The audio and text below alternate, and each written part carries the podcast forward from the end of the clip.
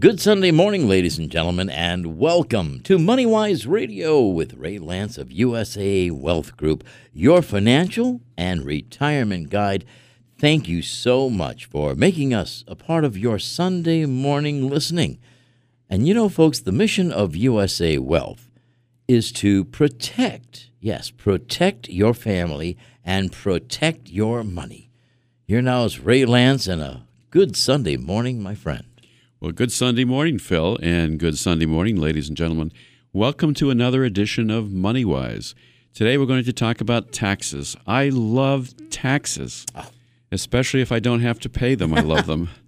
But, you know, we're going to talk today about what to do with your tax refund if you get a tax refund. And we're also going to talk about a parallel topic, which is what to do to protect yourself so that you don't become a victim of I R S identity fraud. Big There's so problem. much money being stolen today. Oh, my gosh. Every week we hear about a story like this. The I R S has just recently issued a brand new bulletin, and this comes up as a subject every year. Mm-hmm. But um, taxes is something that we don't like to pay, and yet we do have to pay them. So let's talk about fraud for senior citizens, first of all. If there are any seniors listening this morning, um, be very careful if somebody gets on the telephone with you and says they need some tax information. The most important thing you need to remember from today is that the I R S never calls you on the telephone. They don't send you emails. They send you letters the old-fashioned way. Mm-hmm. So if you get a call from somebody saying that they're an I R S agent, right, get their information and ask them for their phone number and tell them you'll call them back. And then report them, because it's probably a fraud. Senior citizens are the uh, group out in the public who are most likely to have a nest egg, for example. They might own their own home. They might have good credit. And uh, they're a very attractive target to scam artists, artists and uh, con artists. So anybody who grew up in the thirties, the forties, and the fifties uh, was always um, raised to be very polite and to have manners and to trust people. And con artists exploit those particular traits. They know that it's going to be difficult for somebody to say no on the telephone or something right. of that nature. The next thing to tell you is that older Americans are typically less likely to report a fraud because they don't know who to report it to, or sometimes they're embarrassed or ashamed that they've been taken advantage of, and sometimes they simply just don't know that they've been scammed. So elderly victims often don't report crimes. Uh, sometimes they're concerned that if their family members find out about it and think that they've been victims, that their family is going to think they no longer have mental capacity to handle their own affairs. So often they'll hide it or simply not talk about it. The next thing I can tell you is that if an elderly victim of a crime does report the crime, they're often very poor witnesses. Uh, they sometimes don't have good memories, and they can't remember exactly what's been said to them.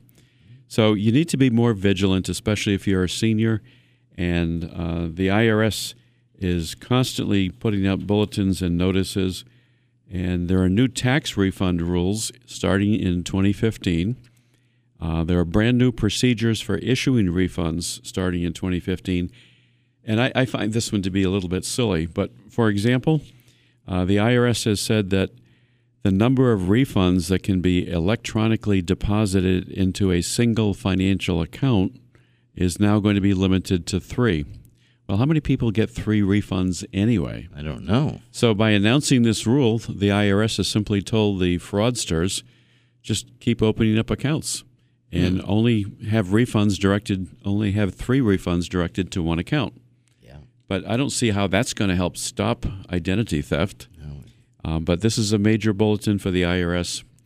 It's estimated that it's going to be about two billion dollars this year that's going to be stolen from people. We've actually had clients in our office, and about a year and a half ago we did a show on I R S identity theft. And uh, particularly if you file electronically, uh, that's often more of a problem. I'm going to come back to that point in just a minute. But I've had two people recently who called me and said, when they sent in their refund or their tax return to apply for a refund, uh, they get a letter from the I R S saying somebody had already claimed their refund. So how does all this happen to begin with?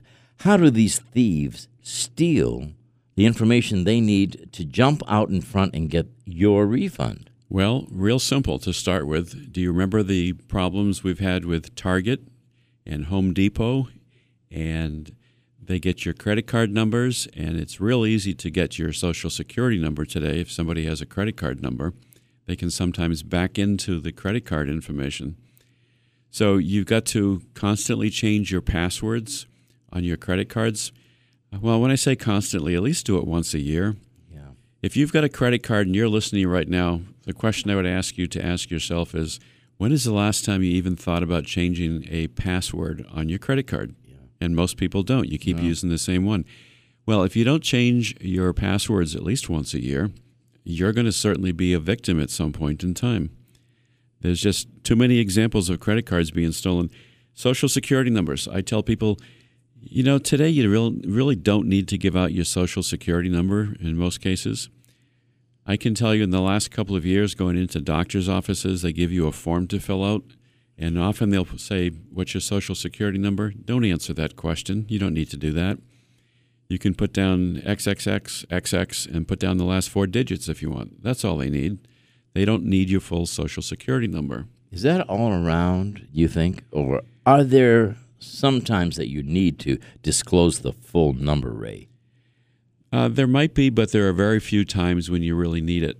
Yeah. And I can tell you many times when I've been asked for the number, I'll just leave that question blank. I don't know if the medical offices are doing that as much as they used to, but just don't give out your Social Security number. How about with the driver's licenses? Driver's licenses are much easier now because uh, it's probably been a good ten years since the Registry of Motor Vehicles has stopped using Social Security numbers. And if you happen to have an older driver's license that has your Social Security number on it, please go to the registry and get yourself a new driver's license, and they will issue you a new driver's license with a nondescript number, not your Social Security number. Now, let me ask you this about Medicare. You have a Medicare card. I do. Is your number, your Social Security number, with an extra letter or something like that? No, it's not on your Medicare card. Mm-hmm. And the other, that brings up a very important point also. You don't want to carry your Social Security card with you. Right. I can remember I used to take my Social Security card when I had it, and I would laminate it so it wouldn't get all weathered in my wallet. Yes. And um, I used to carry a laminated version. Mm-hmm. Don't carry your Social Security card with you. If you lose your wallet, lose your pocketbook, uh, there goes your Social Security card. Now somebody can have access to all of your accounts. Now, to your clients at U S A Wealth Group, if their identity was stolen and somebody took their tax return, Ray, how long does it take for them to get their return, and what kind of a procedure do they need to go through? Well, there's a particular form to fill out with the I R S. So if you happen to be a victim and your refund has been stolen, first of all, let me assure you, you will get your money eventually. And the I R S website and their information tells you that it will take three to six months. I'm going to tell you it's going to take you a full year. Mm, wow. So if you were counting on a refund, for example, and you go and you apply and then you get this letter from the I R S that says, I'm sorry, your account has been compromised. Now you have to fill out a claim. Um, send it to the I R S, and you can count on probably a year before you're actually going to get your refund back. And once you do this, the I R S is now going to assign to your Social Security number a special code so that every time you apply in the future, this code is going to be on there, so this won't happen to you again, theoretically. Um, but the, the thing is, protect your Social Security number is the number one tip for preventing I D fraud. And um, let me mention one thing in general about refunds. We're going to talk a little bit about refunds and what to do with your refund and a little bit about how to protect yourself. But um, if you're getting a refund, and a lot of people look forward to getting a big refund every year, what that means is that during the course of the year, the I R S has had the use of some of your money. So you've paid too much into withholding, or you've paid too much into quarterly uh, payments. Right. Um, because you wouldn't be getting a big refund in the first place if you hadn't paid too much money in. You don't get interest on that money. So if you are looking forward to getting a three thousand dollars or four thousand dollars refund and you say, oh, yes, I always over withhold so I can get a big refund, that's a very poor way to save money. you'd be much better off to write yourself a check every week for twenty-five dollars and stick it in the bank and save money that way. So planning on getting a large refund is not a smart way to make money. You're losing money. Mm-hmm. Uh, you lose all the potential interest you could have had on the account during the course of the year, number one. And number two, uh, the the government has had the use of your money during the course of the year. So if you consistently get larger refunds, you should talk to your tax preparer and say, how do I reduce my withholding so I have more money currently, right, and I'm not getting a large refund? But um, be careful about things like I R S impersonation. Uh, just to recap on that really quickly, the I R S never calls. They don't make a call to you. Mm-hmm. If somebody calls and says it's urgent, you must call the I R S immediately, that's a scam. Don't return that call. They don't act that way. The I R S does not act that way. Um, if you get emails, be very careful about emails that you open. And if somebody says, this is the I R S, no matter how official looking it is, it's not official. It's a fraud. Before you go any further, if the email is clicked on, you don't open it, but you go to it, is that dangerous? That's dangerous. Okay. If you see a suspicious-looking email, don't just open it up and think, well, I'll just see what it is. The minute you click on it, it's called phishing. Now they have access to your computer, potentially. So if you see an email and you don't know who it is, send it into spam or just delete it. If it's really important, somebody will get back to you. But mm-hmm. the I R S never contacts you by the internet. Right. They simply don't. Mm-hmm. So anybody uh, pretending to be from the I R S, um, it's almost always a scam. Um, and I'll just repeat this one more time. The I R S does not initiate any contact with taxpayers by email or social media, and they never ask you to forward any personal information. So can't say that just enough. Um, there's also something you can send directly on to the I R S. So if you see something that looks suspicious, Um, you might want to write this down. You can forward the email. Don't open it, but forward it to phishing at I R S dot gov. Interesting. And phishing, by the way, is not spelled with an F. It's P H I S H I N G, phishing at I R S dot gov. And now the I R S will be able to look into it and try to eliminate some of the scamsters. Mm-hmm. But in any event, always keep your Social Security card in a safe place. Don't carry it with you routinely. Be careful who you share it with.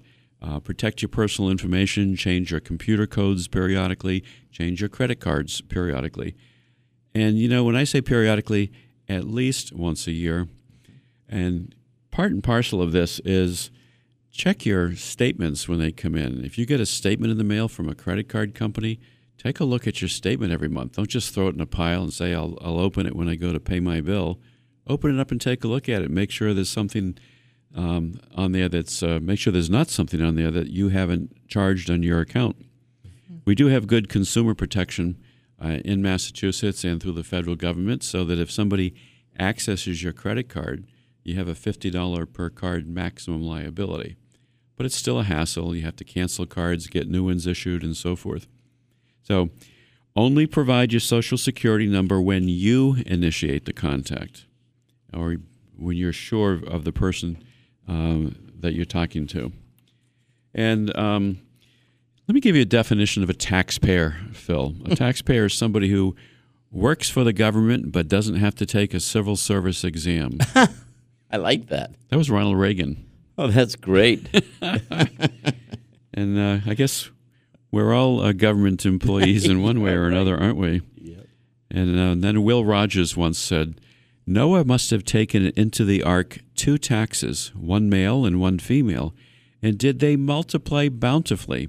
Next to guinea pigs, taxes must have been the most prolific animals. Think about it. Have you ever heard of taxes going down? Fairly rarely. No, I haven't, actually. But I'm going to give you a serious quotation from a famous uh, United States Supreme Court uh, Justice, Oliver Wendell Holmes, who said, I like to pay taxes. With them, I buy civilization. Oh. And I tell people this sometimes. You know, nobody really likes to pay more taxes mm-hmm. than they have to. Yep. And if you do planning, you don't have to pay more than your fair share. But uh, you know, we're we're very lucky that we live in a country where we can pay taxes, mm-hmm. and it does support our government and our protection and our military and our laws that give us equality, and every, everything else that the laws provide comes from the fact that we pay taxes. There's also an interesting Jewish proverb that says, taxes grow without rain. Oh, that is good. And um, one last quotation I'll give you on taxes for right now. Uh, John Maynard Keynes, a famous economist in this country, the avoidance of taxes is the only intellectual pursuit that carries any reward. So be careful of who you talk to about your taxes. A lot of people do their own taxes. A lot of people go to tax providers. Uh, don't listen to anybody on the telephone. You can also just hang up. You might want to have caller I D on your telephone so that it will capture a number. And if you get a call that you think is suspicious, hang up and then write down that number and report it to the local police. Mm-hmm. Uh, they'll help you. They'll they'll check it out further.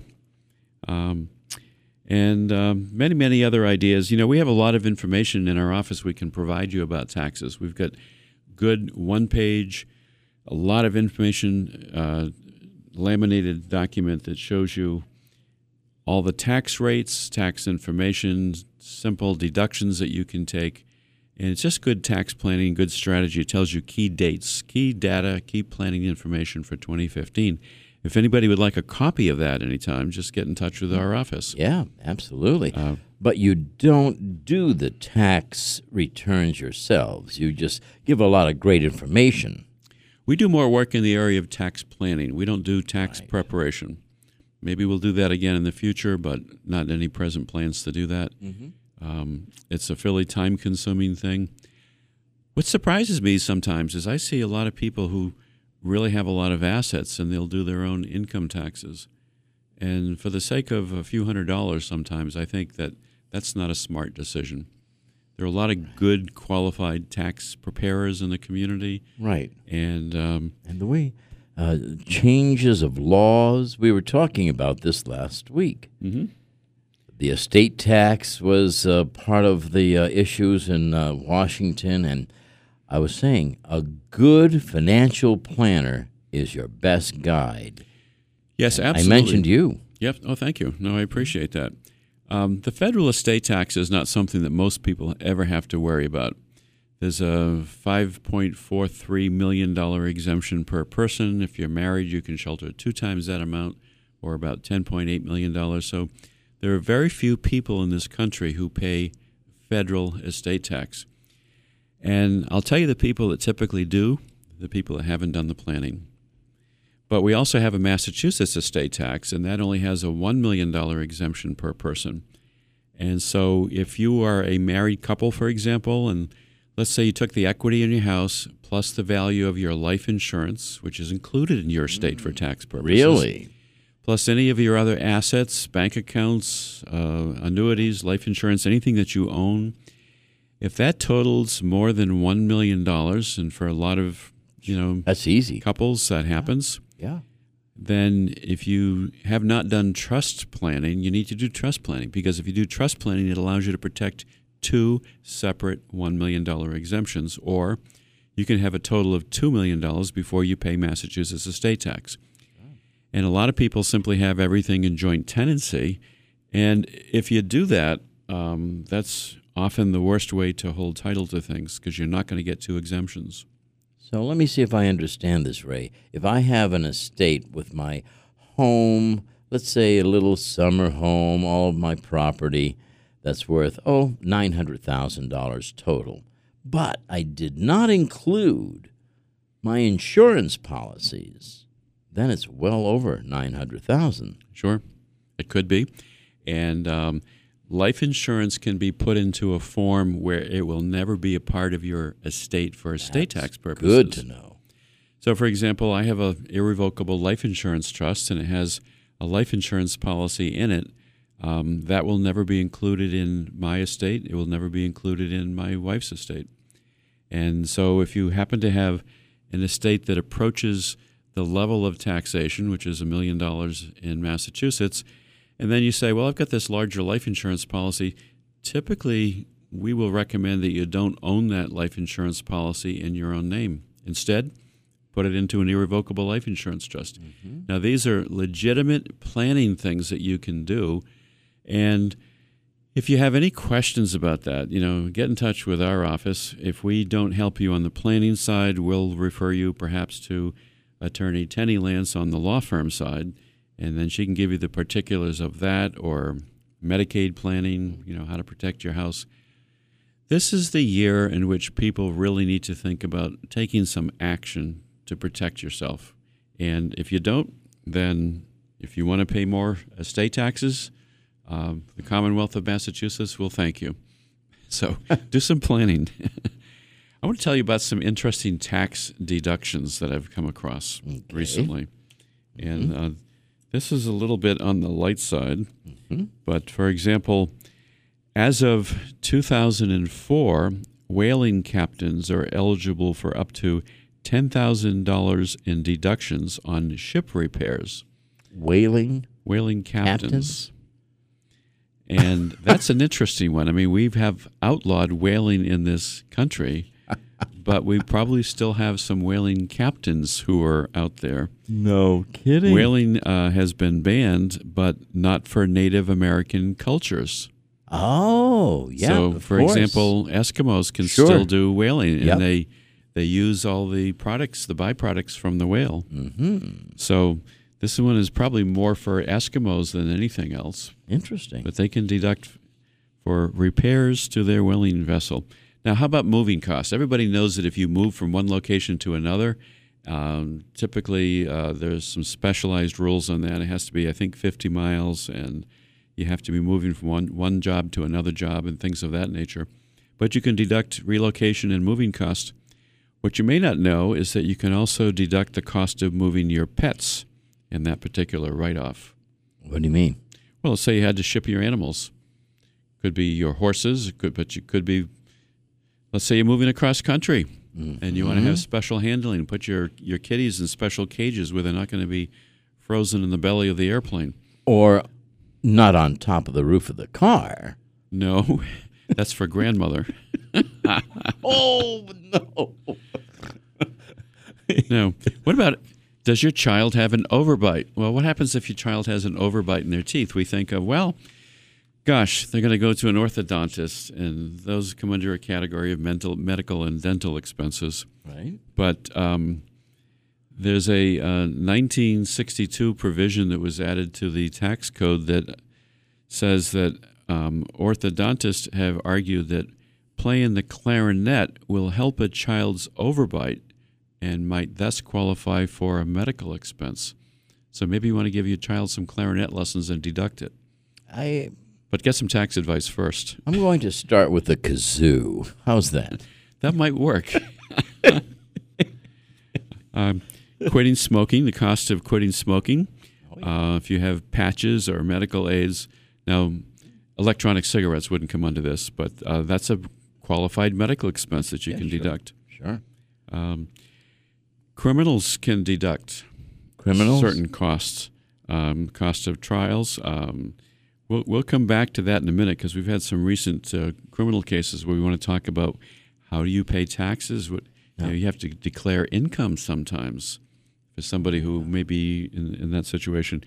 But in any event, I've got a few other interesting deductions. We're going to talk about um, breast enlargement when we come back. A what? Breast enlargement, and whether that qualifies as a deductible medical expense. Oh, so if anybody's okay. listening who has interest in that topic, stay tuned, and we'll be right back. Yeah, don't go away, ladies and gentlemen. We will be right back. You're listening to MoneyWise with Ray Lance. And not only will we return with more ways to protect your family and your money, but with that very important information. Don't go away.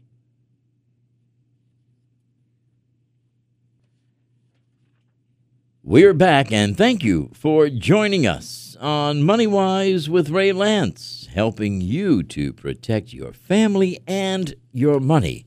I couldn't wait. Throughout that whole break, I'm thinking, hmm, breast what now?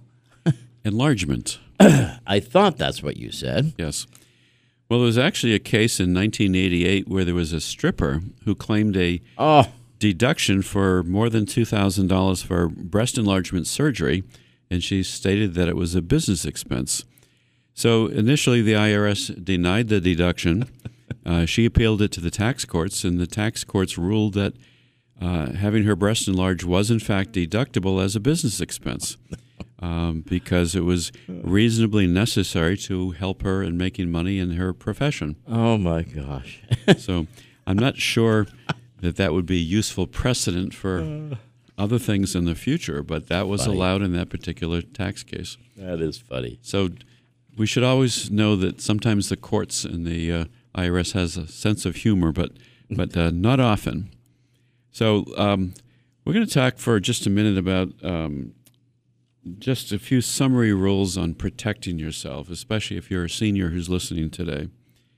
And, you know, um, our founding fathers objected to taxation without representation, but they should see it today with representation.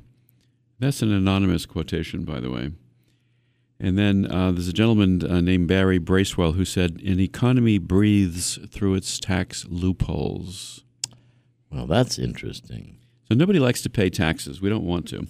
But let me give you a couple of summary rules because I want to move on to a little bit different topic about what to do if you do get a tax refund, especially a large refund. Mm-hmm. But I want to give you a couple of summary rules on some ways that senior citizens can protect themselves from tax fraud.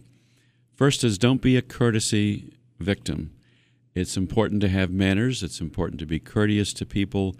But don't be over courteous if somebody is trying to promote something or claim that they're going to help you with your taxes or they're calling from the I R S. Be cautious.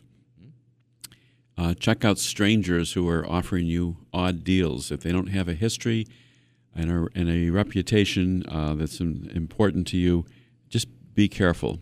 Listen, but don't act. Or tell them you'll get back to them or something of that nature. Um, never judge a person's integrity by how they sound. Um People can have a wonderful radio voice, for example, but you have to have substance behind the words and what you're saying as well. Mm-hmm. Watch out for salespeople who prey on your fears. Nothing should ever be sold to you because there's a fear behind it. You know, a car, a car salesman, for example, shouldn't be telling you this is a safer car than what you've got. Your car is not safe. What if you have an accident? You don't have enough airbags. Make your own decisions and don't be sold based upon fear, as an example. And then, most importantly, don't let embarrassment or fear keep you from reporting a fraud or an abuse. If you think you've been victimized or scammed, you've got to tell somebody about it. You have to act on it and not let them get away with it. Let's move on to the subject of what do you do if you get a nice tax refund? And a lot of people count on this. A lot of people say, well, when I get my tax refund, that's my vacation money. I use right. that for my vacation. Sure. So that's okay, and that can be legitimate. But at the same time, why not think about doing some other things with your tax refund? First of all, as I mentioned earlier in the hour, if you're getting a large tax refund, it means you've made a loan to the federal government, and they're not paying you any interest. They've had the use of your money for the whole year. So here's my first important suggestion. Bump up your emergency fund. So let's say you got a refund for two or three thousand dollars, and you don't have an emergency fund. Well, instead of taking that refund and going out and spending it, why don't you put it someplace that it truly can be there if you have an important need, if you have an emergency, if you have a sudden repair that you have to do? What happens if your refrigerator lets go or your washing machine? Instead of having to put it on a credit card, right, or right. a charge card at Sears or something like that, yeah. Wouldn't it be nice if you had an emergency fund and you could yes. go out and go to the Sears Outlet, which I did recently in Fall River, and I bought a refrigerator there. Yeah, that's a great place. Great place to buy stuff. Yeah. Good discounts. And um, so you ought to have, ideally, an emergency fund that would cover, say, six months' worth of expenses. What if you get sick and you couldn't get paid? You weren't able to work for a few weeks and you didn't get paid. How do you pay your normal bills, your food, your rent, your mortgage? You need to have an emergency fund. So my first suggestion is if you get a nice refund, make sure something gets put aside for your emergency fund. Mm-hmm. So you don't have to panic if, if you have a problem. Why not open up an I R A? That's another good suggestion. I find that oh, probably only five to ten percent of the people I see have enough money put aside for retirement. And as long as you haven't reached the age of seventy and a half yet, you can take some money and you can put it aside into a retirement account. It can either be a deductible I R A, individual retirement account, or a non-deductible I R A. That depends upon, you know, whether you're working and, and so forth and uh, how much you're making. But why not put some money aside for retirement? You know, recently I saw somebody who is still working. They've got about two more years to go before they retire. Their company pays a match into a four oh one k, and they're not putting money in to collect the match. They're not they're putting not. money? Ooh. And that's just throwing money out the door. So I said, if you're working for a company that has a retirement four oh one k plan, and the company offers any kind of a match, and not everybody does, but many of them do, you always want to put in and take enough money out of your paycheck and put aside to at least get the company match. Why? What was his reason for not? Just plain ignorance. People don't understand. And so I've told people who have even two years left to go before retirement, yeah. I'll say maximize. Put in twenty-four thousand dollars a year from your salary. Mm-hmm. You know, tighten your belt for two years, and at least you're going to tuck aside forty-eight thousand to fifty thousand dollars. Mm-hmm. So do so. Mm-hmm. Absolutely. You're listening to MoneyWise with Ray Lance, ladies and gentlemen, and uh, he's explaining of ways to protect your family, your money, your financial, and your retirement future. Great advice, by the way. Well, thank you, Phil. And let's let's come back about some things that you could do with your tax refund that you might not always think about. We mentioned having the emergency fund, putting money into an I R A. How about paying off some high-interest debt? If you have a credit card, and almost all credit cards today, the minute you go over a certain amount, then you're looking at paying twenty-nine percent interest. So that means every time you pay them one hundred dollars on the card, thirty-three dollars is going towards interest, and only sixty-six dollars is going to pay down principal on the debt. So why not take some of your refund, and let's say you had three credit cards, and one's twenty-nine percent, one's twenty-seven percent, one's eighteen percent. Well, what you'd want to do is take your refund and make some payments towards the one that has the highest interest charge. Because by doing that, you're saving yourself some money. You're not only paying the debt down, but you're paying off first the one that has the highest interest. Um, refinance your mortgage. You know, um, mortgage rates are still right now at a really great historic low. So why not take some of your money from the refund and stick it in the bank, improve your credit score a little bit, and then go out and pay down your mortgage at the same time. And it's a good trigger, it's a good reminder when you get your refund to think about doing that. You're going to save interest when you refinance the mortgage. And uh, we work with a number of companies. There are a lot of good institutions in this community. Uh, they have their own advertising and marketing that they do. But we're happy to refer you to somebody. Uh, we've got personal relationships with a number of banks and banking officers. We'll be happy to make a great recommendation to you. We don't get paid anything for that. It's just to help you. Give us a call at uh, five oh eight, nine nine eight, eight eight five eight, and we'll show you the people that you can talk to that will help you lower your mortgage payment. What if you could save one hundred dollars, two hundred dollars, three hundred dollars a month on your mortgage payment? That's huge. And then that extra money you could put into investment or savings. So don't spend it frivolously. I know there's a great temptation when you get your refund to uh, go out and simply spend it. So having said that, I'm going to show you some ways that you could spend it. Okay. Um, you could... Um, Put it towards a car, for example. You could take the refund, and if you've been driving a car that's old, um, I had a client recently with a fourteen-year-old car, loved the car, and but it's going to need major repairs. And she went to her local uh, repair company, somebody that she has a lot of confidence in, and she had an estimate for around nine hundred dollars to do some repairs. And I said, well, so you have this really old car with high mileage on it, and you're going to put another nine hundred dollars into it. And a year later, you're going to probably do the same thing. Maybe it's a good time now to go out and buy a new car, which she did. She actually bought a twenty twelve version of the same car that she's driving mm-hmm. right now. Right. Because she loved the car. So what you might do is, okay, you have to go out and buy a new car. If your old car is really old and you're not going to get much money for it, why don't you take some of your tax refund money and put that towards the down payment and then maybe finance the balance on this newer or new car you're going to get. Yeah. But you'll have a smaller payment when you do that. So that, that can be a good use of money. You can also put it towards a down payment and lease a vehicle as well. So if you have some money to put down when you sign a lease, for example, you're really financing part of the car's depreciation up front, and that can lower your payment on the leasing as well.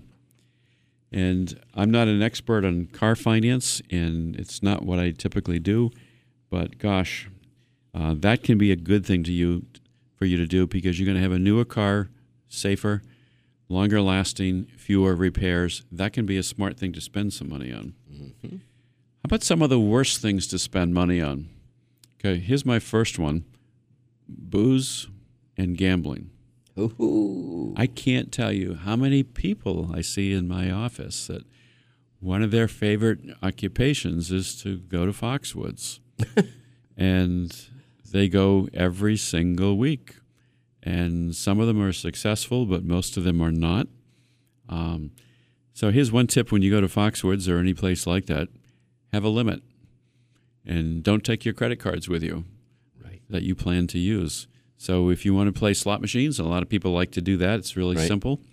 Um, s- decide what your limit's going to be, whether it's fifty dollars or eighty dollars or one hundred dollars. Yeah. And when that money is gone, which typically it will be, then just go enjoy the scenery and watch everybody else losing their money. Well, as they say, casinos aren't there because everybody won. That's correct, yeah. I hadn't heard that before. I like that. So, um, but be careful of um, alcohol. Be careful of deciding, well, we're going to take the refund and go spend a weekend in Atlantic City or something of that nature. I've had people this past week tell me that. That's what their plan was for their tax refund. Wow. Shopping spree. A lot of people say, this is the time of year when I get my refund, I can't wait.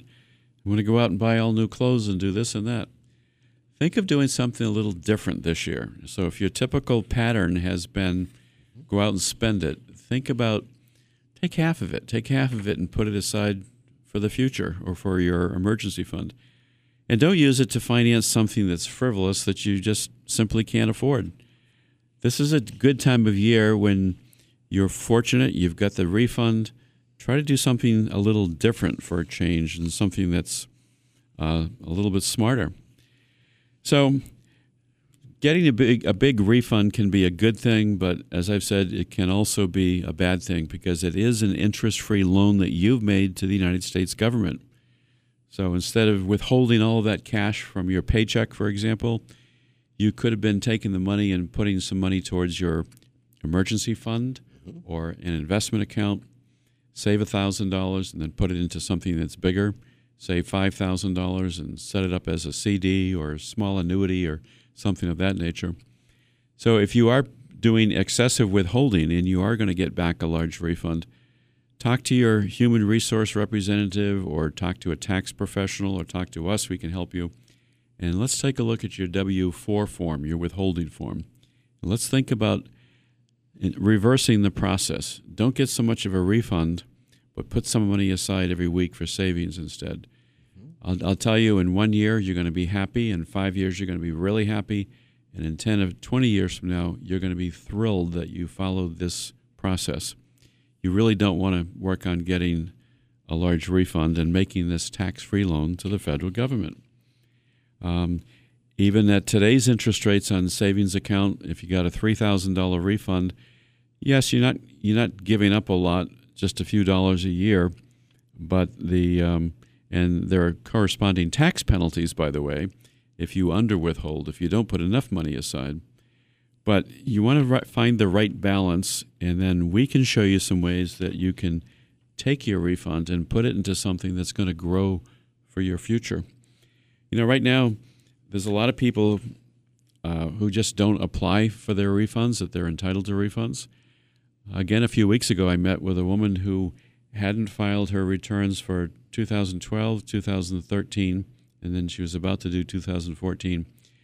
But she had done her own calculations. She had one of the uh, TurboTax tax programs, and she was going to get a refund for both of those years, uh, twenty twelve and twenty thirteen, but she hadn't filed yet. So she won't be penalized for not filing, not, for filing late.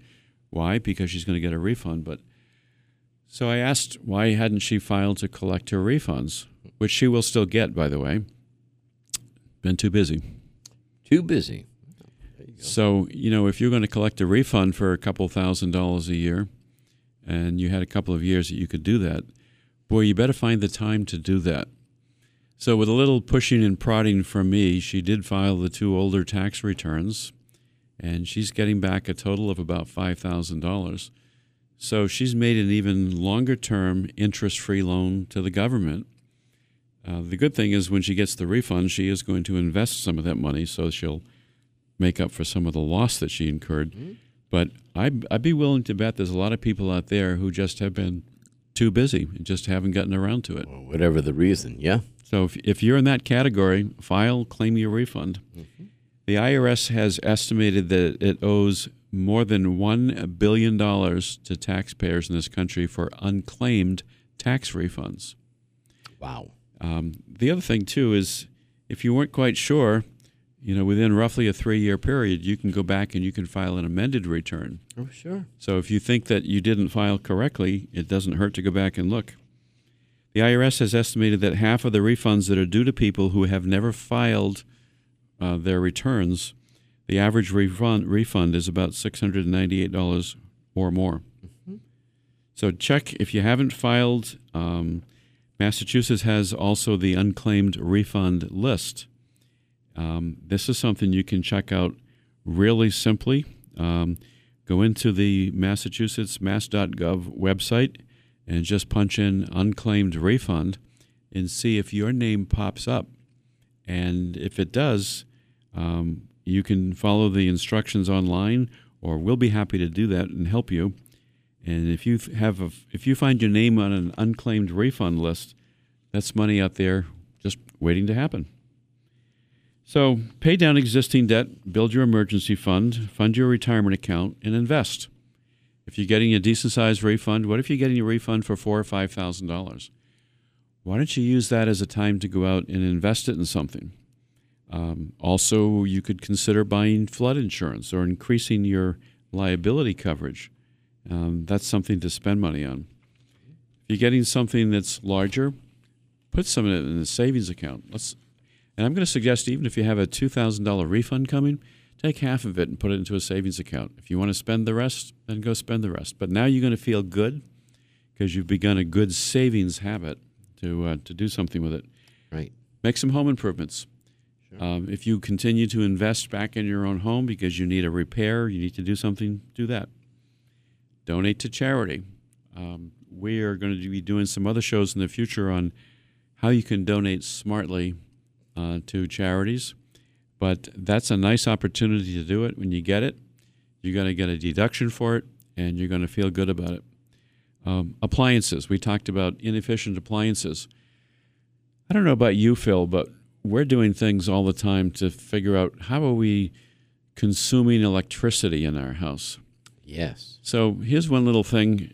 When you go to sleep at night and you've got a television that's plugged in all night, it's consuming power. Sure. And next to that, you have your cable box, and then maybe you have a, a video player or D V D player. And all those devices are consuming electricity all night long. Um, if you plug them all into one of the power strips instead, which is a good surge protector, it's a good thing to do anyways, then the last thing you do is just punch that one button, and guess what? It shuts off all those yeah. little devices that are sucking electricity out of your home every right. night.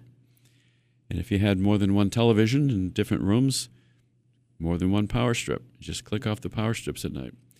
If you have a, a guest room, for example, and you, maybe you've got a television plugged in there with some devices on it, you don't even use that room for weeks or months at a time.